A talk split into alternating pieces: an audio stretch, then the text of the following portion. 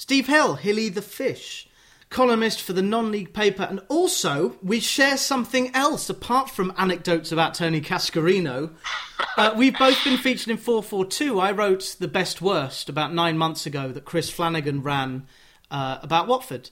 Okay. You were also in 442 recently. It's not your first rodeo, but it's a piece about Terry Smith, who is someone I know nothing about. Can you, as succinctly as possible, tell us why we should avoid mentioning that name at Chester FC? Yeah, just in the storied history of Chester, I mean, that you could make a movie out of it. It's the second time I've written about it. I wrote about it at the time, 20 years ago. I don't think they were even aware of it, the guy who commissioned it. So I've written the same story twice, or I tried not to. Yeah, he came to Chester in 1999. He liked the zoo. He liked the penguins at the zoo, so he thought, I'll buy that football club. Yeah, he claims to have been an NFL player. He was an NFL coach in this country. He bought Chester, and within 4 games, Kevin Ratcliffe had left as manager, and Terry thought, I'll just be manager. I think he said coaching is pretty much the same in any sport. They went on to prove that it wasn't by dragging us to the bottom of Division 4. He did then finally appoint a manager, and in fact the shirt behind me is the Great Escape shirt, which is misnamed because we didn't escape and we were relegated into non-league for the first time since the 1930s. So basically, yeah, he promised the earth and delivered earth. He was like championship football within 3 years. He didn't say that it was the conference championship. Yeah. He was eccentric, to say the least. Even though we got relegated that season, you said it hasn't been a complete loss because the club now has 2 working fax machines. Okay. We start again at Russian and Diamonds next August, but the faxes are working. So you couldn't sign any players on deadline day? Well, quite, yeah. Players would just turn up and say, look, I played for Man United when I was 12, and they'd be in the team on the Saturday. Oh, my God. Yeah, he did this whole thing, training with no football, Lord's Prayer before matches. He had 3 captains, offence, defence and midfield. Every player I speak to about it, they just all have a different story. They all say you could write a book about that period. I'd read it. He did hang on for another season or two, I think, and was eventually bought out, and then things went worse. Yeah.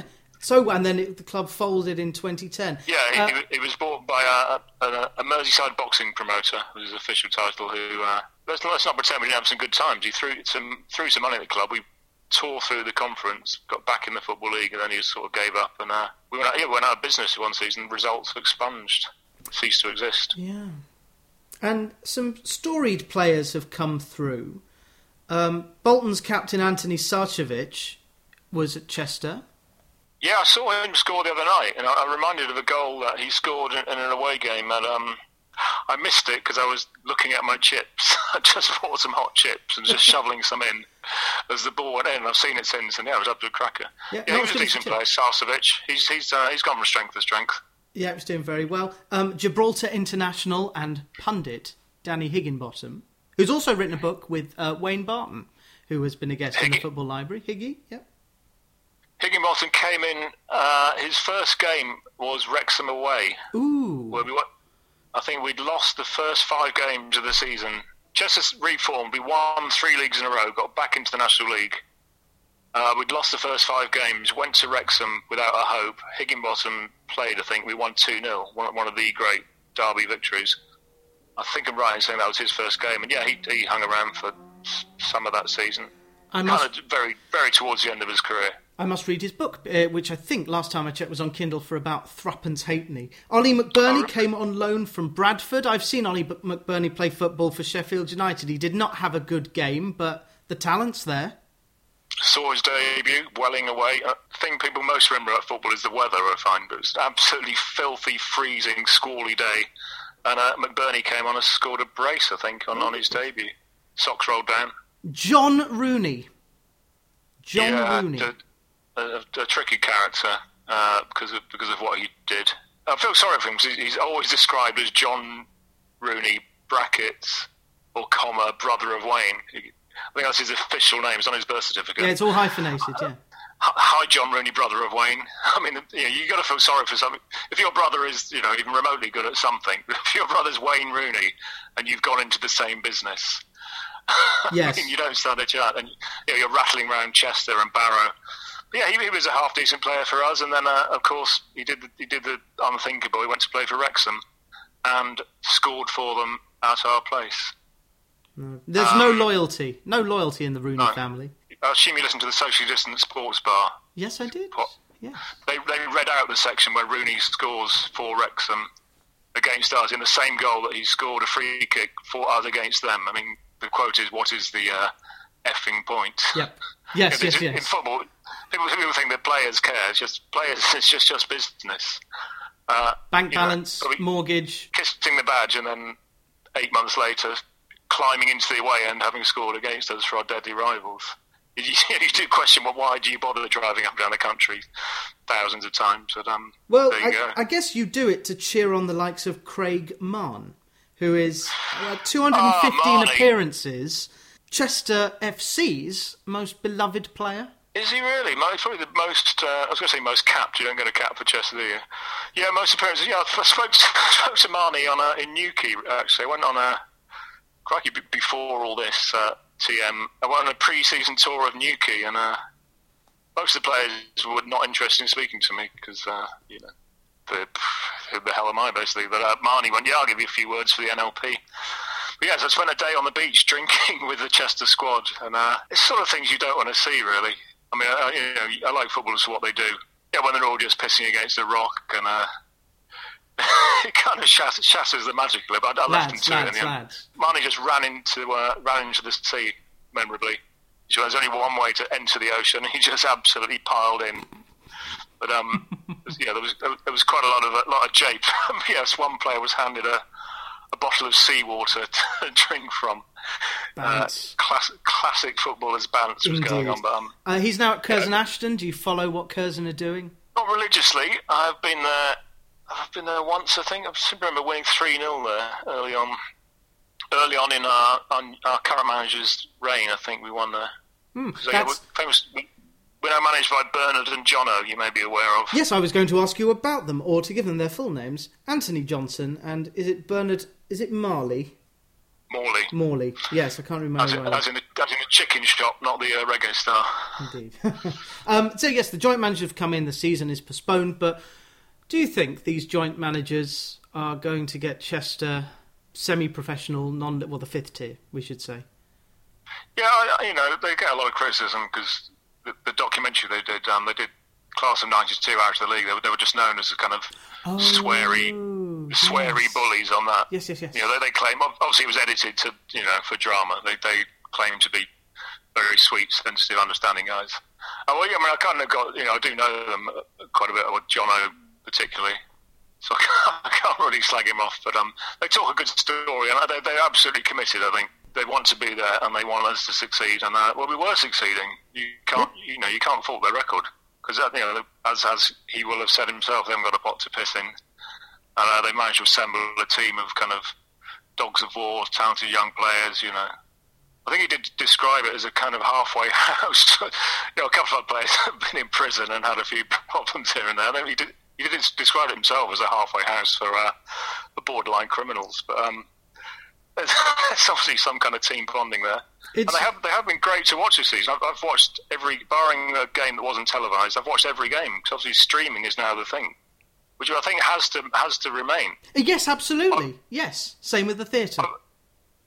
I've watched. I've watched projected games onto a wall. I've been watching games on a 20-foot screen, and It's a whole new world, but I feel I know this team is as good as any, despite only having been to like 4 games or so. I've watched all of the rest of them, so I'm pretty au fait with this team. Yeah, we look good, and the managers, they're good lads. I think they get a reputation. Jono gets sent off every game pretty much, or at least booked. There's a lot of effing and jeffing. Yes, and I'm not sure which is which. Particularly because you go and watch them and there's no crowd there, you get to hear every word. And I went to the first game at Kidderminster, was kind of sat near the dugout, and astonished at the amount of just open abuse that goes on. Players to officials, players to other players, players on the bench to our managers, just hurling foul-mouthed invective at each other. That's the best thing. That is the best thing about the semi-professional level. I've seen it at Boreham Wood and Wealdstone and St Albans, who were the 3, and Barnet as well, less so Barnet. those three clubs, and I'm blessed with a lot of great non-league clubs around here, and I said the other day, I feel more of an affinity with watching a game where the win bonus matters to, let's call it Arsenal against Benfica tonight, where Arsenal could afford to sack 55 of their players and tear up Mesut Ozil's contract, and they're still taken seriously. But the key question of this football library visit, and by the way, Steve Hill, you get your football library card, so if you want to read a book, you can. Is there too much football? Is there just too much of it? Oh, it's absolutely relentless. It's that famous Michelin web sketch, isn't it? The football continues, more football. Yeah, I mean, it absolutely dominates my life, but at the moment, I wouldn't be without it. I pretty much watch every game that is shown at the moment. Do you agree with Johnny Lou, who said that it's an endless scroll? The game ends, there's another. The game ends, there's another. And, oh, by the way, the European competitions are being reformed, but watch the football, watch it move. Oh, yeah, it's absolutely relentless. I will watch... What do we have now? 8 Premier League games on a Saturday, Sunday? I'll watch the whole lot. By watch, I mean they'll be on, and I'll hear a goal and watch the replay, see if there's VAR, see if the goal's given, and then go back to just reading about the game I'm watching on my phone, basically. I don't have to watch an entire game now, unless it's literally an England World Cup game, or maybe an FA Cup final, or obviously a Chester game. To actually sit and stare at the screen for 90 minutes, I think, is incredibly rare at the moment. I think ambient football seems to have drifted in. It's just there. Well, what was the game yesterday? Did somebody beat somebody 3-0? I think Spurs won 4-0. Yeah. I didn't see any of the goals as they went in. You'd hear that there's been a goal. You look at the screen, you see the replay, you see that it's been given, and you can't really celebrate because it's 2 minutes later. It's rare. If I catch a goal live, I'm almost surprised myself. It's almost like a game. So I actually saw that one go in, rather than just becoming aware of it. I think it's become like having the radio on almost, and like, you know, here's a song I like, or here's a goal. Jarvis Cocker said music is like a scented candle in the corner of the room. Football is a projected group of players trying to fall over to win a penalty thanks to video assistance. Look. Yeah, there's so much cheating. There was a Southampton guy the other day, dived. It was ruled a dive, and then, no booking or anything. Just have another go in a minute. Try and cheat again in the next time you're in the area. I'm sure people used to get booked for diving, didn't they? And that just... Now they look at the VAR and go, yeah, you've actually just thrown yourself against the defender there. I think nowadays you can get sent off. This guy clearly got away with it. But VAR is just because, there's more arguments now with VAR, I think. I thought the idea was it was brought in so we didn't have to have these constant debates. Now we're having the constant debate about VAR. Yeah, so it's a trick. I don't know where we are. Tony Evans quite rightly said it's the Brexit of football, but we need it because woe betide Aston Villa survive a match against Sheffield United and thus survive in the Premier League because a goal is not given because the chip in the ball doesn't work or something. Oh, God, yeah, there'd be court cases, wouldn't there? Forever, and indeed, yeah, and yet there are. Yeah, I mean, I do watch all that, and then I'm kind of glad that I support non-league, which, you can roll out the pub at 5-3, hand over some cash, and if a goal goes in, you have a quick look at the linesman, it's a goal, and you celebrate in real time. Which is the whole point of going to football is the goal celebration, I feel. Yeah, and also you celebrate... Almost all of it is drivel. You celebrate with a pint, because at non-league matches you can drink on the terrace. At certain levels, yeah. I think the National League you can't. Okay. So when we got relegated to the National League North, exactly the same people in some of the same stadiums stood there with a pint. The only difference is the level of football. Yeah. You can go to rugby, obviously, and get absolutely hammered in full view. Hey, there's rugby this weekend. It's a Six Nations weekend. Yeah, that's kind of slightly low down on my priorities of sport, I think. Because I will still watch it, sadly. Because you don't understand the rules. That is a lot to do with it, yes. When I watch sport, I like to offer my advice. When I'm watching rugby, all I can really offer is hit him or kick it into that big H. Do that funny-looking thing. Hit with the shoulder, drive on, form a ruck, turn over. That guy does the whole looking thing. Looks at the ball, looks at the post, looks at the ball. Leave away. Maybe one look at the post and just kick it between those posts. You've obviously done it before. I'd just play it. Just pick it up. Just go to an amateur club and just maybe watch a game, just hear what the referee has to say. You also don't know the rules of cricket, but I can tell you England have done particularly badly today. Yeah, I was watching that on Plus One, because I don't really fancy getting up at 9 o'clock. Mm-hmm. There's an extra level of jeopardy. I couldn't look at my phone. I was having to scroll an hour behind. But yeah, that was shocking. I was looking forward to 5 days of cricket. Yeah, you and everyone else. A 2-day test. I mean, that's two ODIs. It's not even that. What a horrific pitch. Are you excited for the 100? Remind me that's a new format of cricket. Yeah, the BBC is screening it. It's 25 ball overs and you're supposed to just smash it. So it's T20 Deluxe. I'd probably watch it, but I think cricketers should go for a six every shot, is my theory. But it devalues the six. It devalues the art of bowling and fielding and... We'll just get it over with. Yeah, that's what they want. They want that. They've seen the success of T20. I've been to a 50-over game. Was there a T10 or something recently? Oh, really? Has T10 been mentioned? God, it wouldn't surprise me.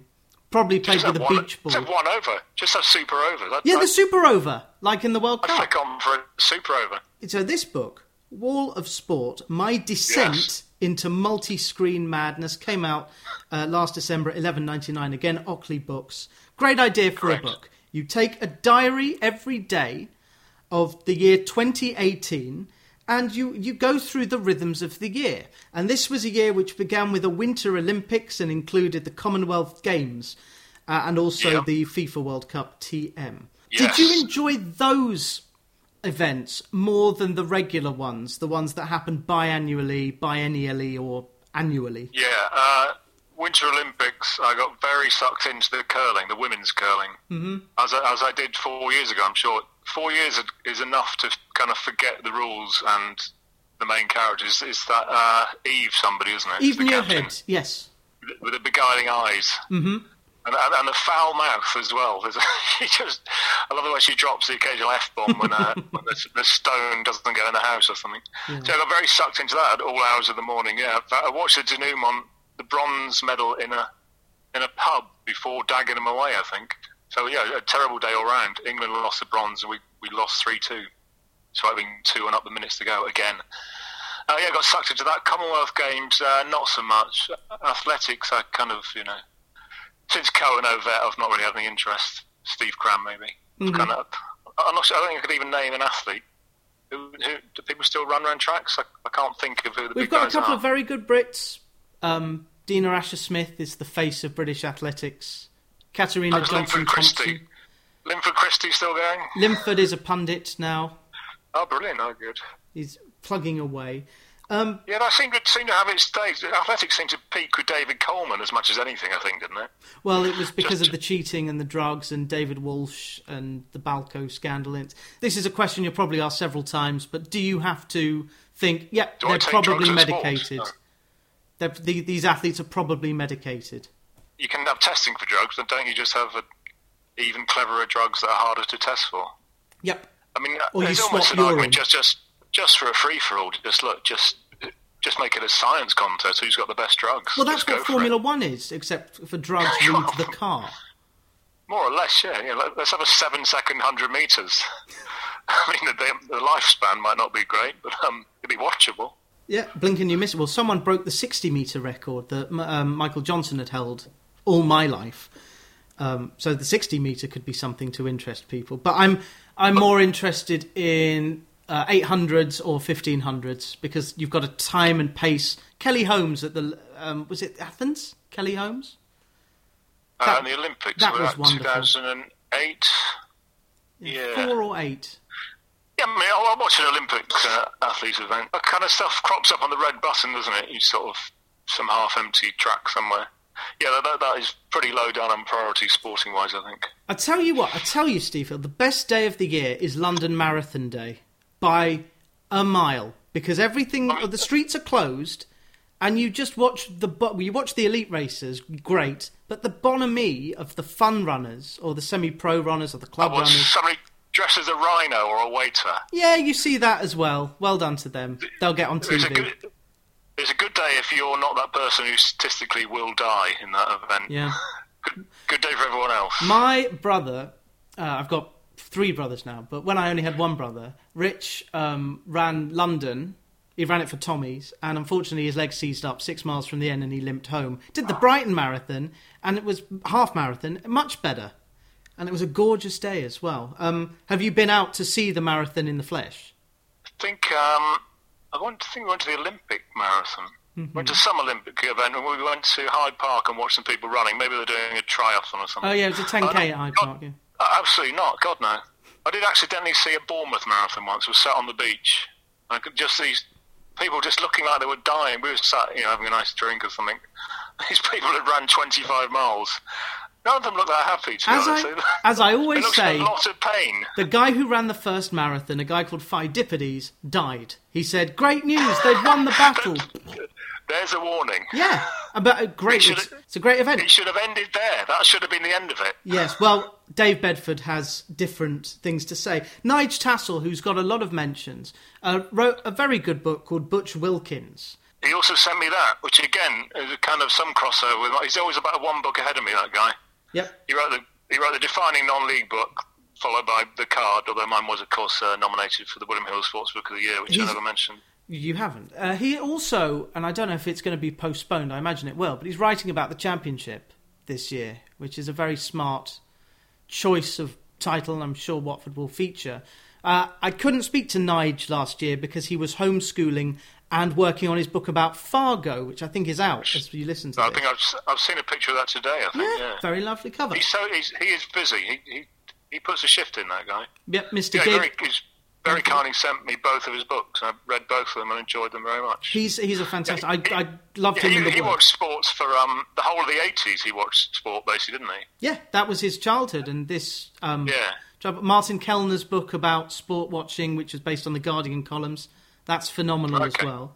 If you can, and you know what Martin's style is. So my book's not even original, is what you're saying? It's not original in the slightest, but I enjoyed it. I think the angle, but the title is Descent into Multi-Screen Madness. You reveal the moment where you descended into madness, but this is a repeat of the darts. Yes. Yeah. I think Daryl Super Chingurney was playing Simon Whitlock, 3:30 a.m. I think, that was like a moment of reckoning. Like, this is possibly not the greatest use of a human life. Still, good game. And also, I've just remembered Ed Smith, the England cricket selector, who will have a lot of thinking to do today, wrote a book called What Sport Tells Us About Life. So, Steve Hill, author of Wall of Sport, what did sport tell you about life? I think sport's just a way of filling up your life. I mean, I'm astonished what other people will do. I mean, what do people do? I mean, there's only so much Netflix you can get through. The thing about sport is it is unscripted and you don't know what's going to happen. I mean, I watch a lot of films as well, and here's the lead character, he's going to do something, it's all going to conclude. Whereas in sport, they always say you couldn't make this up. Obviously, you could make it up. You can make up anything. But I think you alluded to earlier, that's the way you get through the year. If people don't watch sport, what are you doing in April? No different, really. Obviously, you're watching snooker for 17 days. Mm-hmm. What are you doing in May? FA Cup final. What are you doing in the summer? Every other summer I'm watching 30 days of a World Cup or a Euros. The football season starting. I think it just eases you through the seasons. Otherwise, there's just weather. Without sport, there is only weather. That's a great line. It's used in the bump to the book. But you also said, that was mine, yeah. You told the TalkSport chaps that you don't watch soap or reality shows. I read this most amazing piece by Rory Smith that said that yes, we've got Made in Chelsea, but don't you think the Premier League is the greatest augmented reality, scripted reality show? Because the characters, there are all these new characters. I guess that's why Transfer Deadline Day is so exciting, because you get some new characters. You get a refreshment of characters. So by not watching, you said you haven't watched reality shows since 2000. I think I watched the first episode of Big Brother, the first series of Big Brother. And then probably you flicked over to ITV Digital. What was on that at the time? Because that was probably the streaming, who had the football highlights. That saves a lot of time not getting sucked into that. Well, I guess other people, they must think, oh God, it's January. There's some people in a jungle eating worms. Could not care less, to be honest. People I don't know doing things that I find disgusting. Which a lot of people could say that about sport. That's pretty much a description of sport. If you don't get it. But for people who don't watch sport, it must look absolutely abstract. Turn the telly on and watch some cricket. Nothing happens. Another 30 seconds goes by. Even at snooker, I always remember that when Dean took 3.5 minutes to take a shot, which was obviously superseded by Mark Williams. Did he take 5.5 minutes to take a shot? I saw that clip. He kept looking at the angles. But what was he looking at it for? No, he just took a crap shot on the end. Someone famously superimposed that with Ronnie's 5-minute 147. Yep. That was the one I saw. Yeah. For someone who doesn't like sport, imagine trying to get them into sport and say, oh, look at this. He's going to hit that ball in a couple of minutes quite badly. So, horses for courses, I guess. I like sport. Do you prefer writing about sport to writing music and the arts? I take anything I can get at the moment. Did a little bit of music writing, but like I say, mainly just so I could build up to interview Marky Smith. What I used to write about was video games. You alluded to Football Manager earlier. I wrote 2 books on Football Manager before I was clean. I spent 15 years touring the world writing about video games, which is... I wrote for a mag called PC Zone, which we're kind of thinking about bringing back in podcast form. Oh, yeah, do. Did you work with Charlie Brooker, or did you read Charlie Brooker? I was good friends with Charlie Brooker at the time, Yeah, I was on the mag with Brooker, sort of 97 onwards. Brooker's one of the first people I met on there, Sit in the office, in this filthy, smoky office late at night. You know, he'd be playing Tomb Raider, I'd be playing FIFA. He'd look at FIFA and go, what on earth is that? And what did you tell him? Well, I told him, I tried to explain them, you kick the ball to each other and try and get it in the net, and he seemed quite bemused by it. You know what that sounds like? That sounds like an episode of Black Mirror.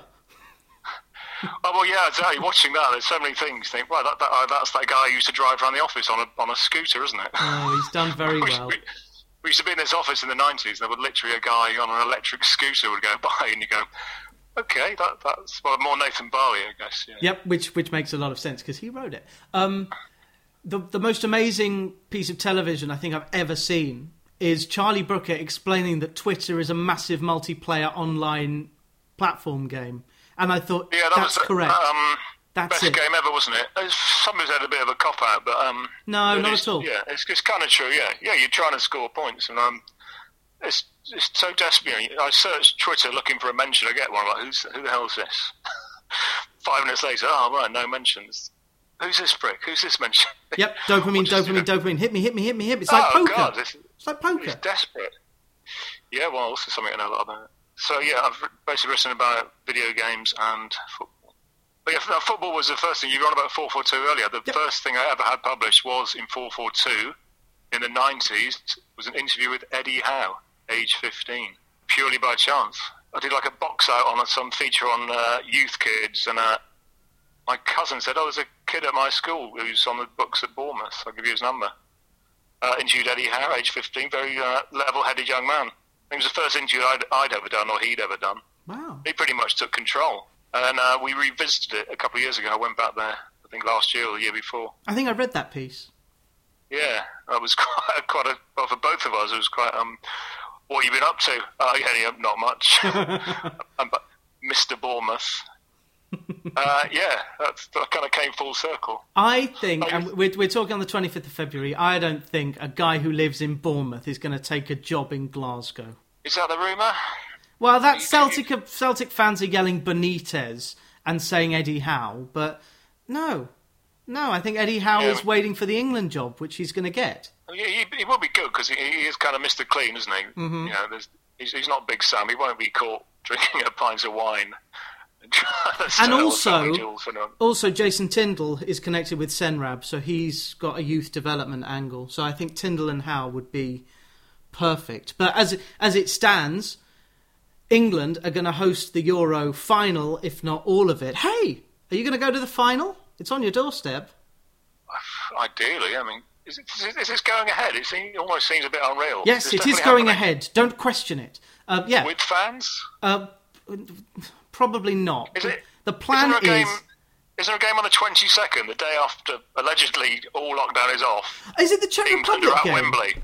I think that's... England-Scotland is like the day before. But I'll just type it up. Yeah, Czech Republic. Is that going to be a full house? It all just seems a bit random at the moment. No politics. They can't just have 80,000 people in Wembley, can they? Well, they can, but it will mean that everyone will have to resign from their jobs for being irresponsible. But What happens if, again, the season is delayed? Already Newcastle have been badly hit this season. If they go down, can they claim that it was unfair that two players were too ill because of a virus that, had football not been able to be played on, they wouldn't have gone down? I mean, it's just, football is the least important thing at the moment. And yet the government realised that we need bread, i.e. furlough, and we need circuses, i.e. Kyron Wilson and the snooker. Has he won yet? Yeah, it's all over, I think. Yeah, I've turned it off. Oh, yeah, no, someone did say, what did they say? Football is the most important of the least important things or something. Yeah. But, yeah, no, it really is. The fact they've been broadcasting it is good. But, yeah, how it crawls back, I don't know. You can't just go from empty to full overnight, surely. No. What if people have bought tickets and then come into contact with someone and they have to isolate? What if Henry Winter has to break his run of England games because he can't be in the stadium? Who knows? I mean, by the time this goes out, it could all have changed, but it'd be interesting to see. Yeah, I would love to get a Euro ticket. I don't know how I'm going to get one. Turn up with a copy of the non-league paper, see if they'll let me in. I think, yeah, if you wave it at the head of the FA, whoever that is now. Who was your unsung hero of Wall of Sport? When you, after coming away from it, whom do you still remember fondly that other people might not remember from that year? I'll probably go back to lovely Eve Muirhead in the curling. It's a wonderful time. Bleak mid-February, staying up all night watching four Scottish scrubbers throwing a stone into a house. Extraordinary scenes. I knew someone at uni. Really, I knew someone who was, I think, Scottish youth curling. It kind of proves you can get into almost any sport, I think. Well, that's the same. Like, you know, if you force yourself to watch a soap opera, you get into it. You could watch Home and Away if there was nothing else on. Same with something like that. I mean, there is, because it has the human element, has the despair, has the swearing, and you know, people making mistakes. Which I guess that's what it was all about. Sport is ultimately a test of your kind of human resolve. Not to get too philosophical. Yeah. Which is why darts is so good, because they have a close-up of the guy's face. And he can throw darts. He can throw 180 any time he wants at home. But when you're playing in front of an audience, you've got a camera. Can he do it on a wet Tuesday night in Ali Pali or Lakeside? Well, or quite, she. Yeah, but, or she. Well, yes, Fallon Sherrick being the big name in darts. I think I was just after this book, I think, that she did her thing. To be at a sporting event again would be great, wouldn't it? I think your next book should be something about that, because you've written about spectating live and spectating on telly, unless you do a Marquis Smith book. I think that's kind of all been done. There's another one coming out, I think. There'll be four books for Here to Eternity, I think. I don't know what, they keep churning them out. God bless Marquis Smith. Next book, I don't know. I mean, do you have to keep writing them? Is two enough? Well, it depends if Oakley will say, well, we've done well with Wall of Sport, priced $11.99, great cover, and it's his Steve Hill's descent into multi-screen madness. How did you end the year? Was it darts? You say darts is Christmas. It's no great spoiler if I read you the last passage, is it? So I end the year looking forward to Southport at home the next day, back for the darts. We go again. When the fun stops, stop. Good. Someone did describe the book as all middle. There's no beginning, no end. It's just middle, which is true because, I mean, it's relentless. Sport doesn't necessarily obey the calendar year. It just goes on. You know, the football season goes from one year to another. Yeah, but what do you think of the stat of the calendar year, the goals in the calendar year? They're absolutely meaningless. Completely meaningless. It's just something to write about in December. Football exists in seasons. It's absolutely no relevance what the year is. I found that abhorrent. I haven't done the research. I don't know or care what XG is. Can someone explain XG? I can explain XG. If you are on the goal line and nothing is impeding you, you have a 100% chance of scoring a goal unless you kick it backwards. If you're on the penalty spot and you have four defenders between you, there are other situations where players have taken that same shot with those same conditions, and you can be predicted, all things being equal, removing variables, that you have, let's say, a 30% chance of scoring from the penalty spot in open play. If you're 40 yards out, as that bloke from Southend was last night... I watched that today. I was showing my son that today. Probably got a 4% chance of it going in. So the closer you are to the goal, the more likely you are to score and the more that the goal, one, can exist, as opposed to no goal, zero, can. So it's just a statistical methodology. They've probably imported it from the States, like basketball.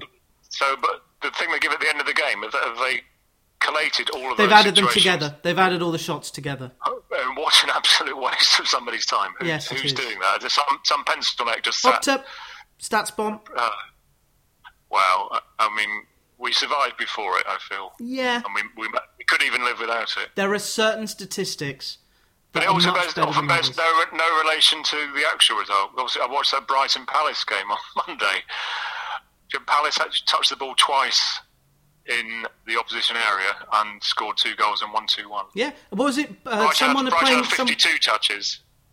Was it Brighton playing Liverpool and the possession stat was meaningless because you only takes a second to score a goal? That's the thing. Stats say something, but not everything about it. And also, if you're watching non-league, it's different pitch, different quality, different everything. I think elite football wants to take itself more seriously. Why does everything have to be analysed down to a ridiculous kind of granular level? Does it matter? Ultimately, the ball bounces off someone's arse and you're 1-0 down, in my experience. But what if the arse is ahead of the last defender? Well, that did happen recently, didn't it? Or in reverse, someone had a big arse which played someone played someone onside. Two kinds of football: the one we like and the one they play at elite level. So you've got to write this column. Are you going to tell your Cascarino anecdote, or have you done that? I think I have done that. What I'm writing about is. I think the crux of it is: have I been to Boston's new ground? Is my starting point. I was definitely there. I can remember the weather. I remember having a Burger King beforehand. I remember a fairly hard-fought 0-0 draw. But the game was null and void. Mm. Did it exist? I mean, the petrol came out of the car.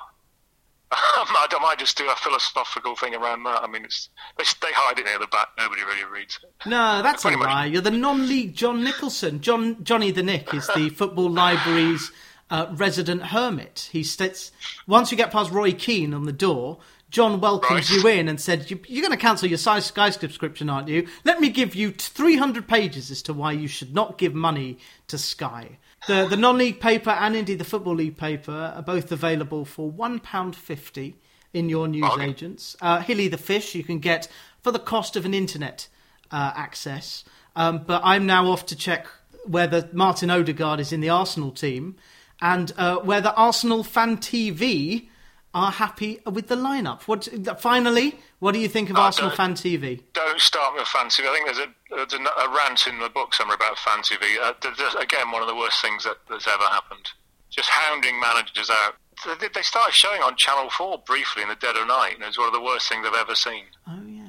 The thumbs down on Fan TV for me. Well, thumbs up for Odegaard, who starts behind Aubameyang. If you are watching... milliseconds of Arsenal, Benfica, Steve Hill. Oh, I watched the whole thing. Enjoy. Just like the library, just like the library, just like the library, just like the library.